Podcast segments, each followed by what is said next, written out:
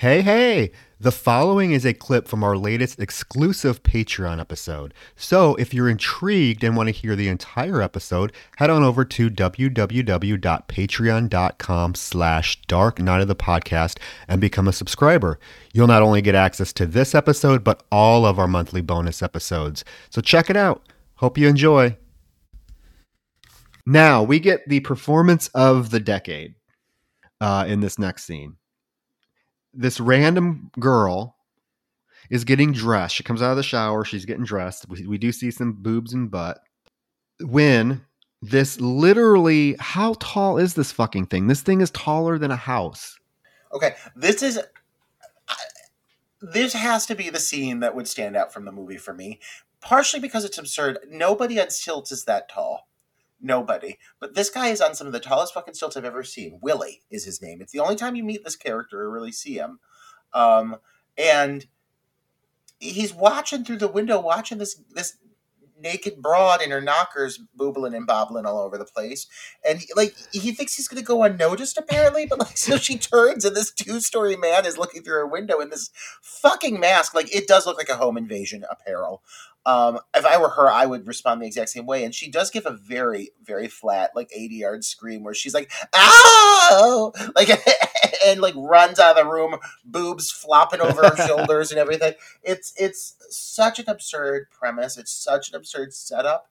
And then as this fucker starts fleeing the scene in that goddamn costume with those stilts all the way up to the fucking heavens, he starts full sprinting, but as you sprint in stilts, so he's slowly making his way down the lawn, down the sidewalk. He causes a car to almost flip over. He's trying to get away, but he can only stride so quickly. It's very anticlimactic. Yeah, how does he think nobody's going to notice him? And why is he walking around in this getup in the middle of the night? Just randomly walking through this town in this literally 2-story tall Uncle Sam costume.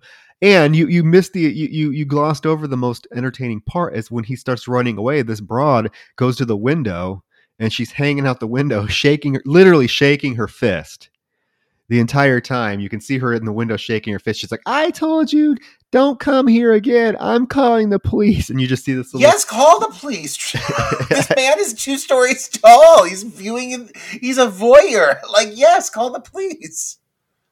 But he runs away, and as he's running, he realizes someone's following him, and he falls backwards. He hits a tree, actually, runs into a tree branch and falls backwards, and Uncle Sam comes up to him in a very lackluster way, takes the mask off him, and then just, I guess, what's he do? He takes the mask off of him and then kills him with garden shears? Yeah, but it's done off camera. You see it come at the camera. I have to comment this guy's voice. It's obviously dubbed over, but as Uncle Sam is strutting up to him, he's laying on his back and he's like, "What happened to your face?" He's got this Muppet-esque voice that he's like, "Oh God!" It's so weird. And who is this character? And then he gets killed. And you never see of him again. Anything of him again. But, don't you think there'd be, word going around town that a body was found wearing 2-story tall, stilts? Don't you think that, that would hit the news, hit the media? Don't you think there'd be a Gale Weathers out there who'd want to capitalize on that fucking story? Local man found after viewing woman through window and sprinting in 12-foot tall stilts. It just seems so... specific. It seems very specific that nobody would acknowledge that this man's body was found. No, and then the other two kids he offs, they're not acknowledged either, and he leaves one hanging from a flagpole. Oh yeah, that body had to be found. No one's picking up on this shit. Why is there? Okay, first of all, so he goes to the graveyard to find these kids who were vandalizing his grave. One of them goes off to urinate and is immediately sprayed in the face with spray paint. I thought he was literally being spray painted to death. I was like, is this how this guy's going to die? There's more to it, though. There is more to it because he falls into the grave, the open grave, and basically, I mean, it's in a lackluster death scene, I guess. He sells it, though.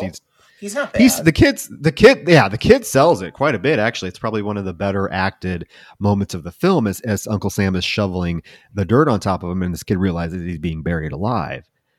So he gets buried alive, and the other kid gets grabbed and strung up on the flagpole, which is in the middle of this goddamn cemetery.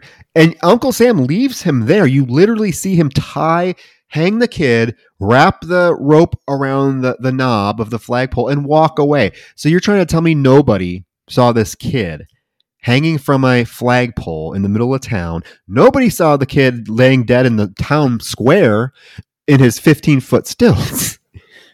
It's just not mentioned. It's just not mentioned. It's completely open-ended. And really, you think these are things that people would pick up on. It must be the same town that American Psycho 2 took place in, where nobody is mentioning the dead body that was found in the library or the professor that falls out the second-story window. It's just ignored.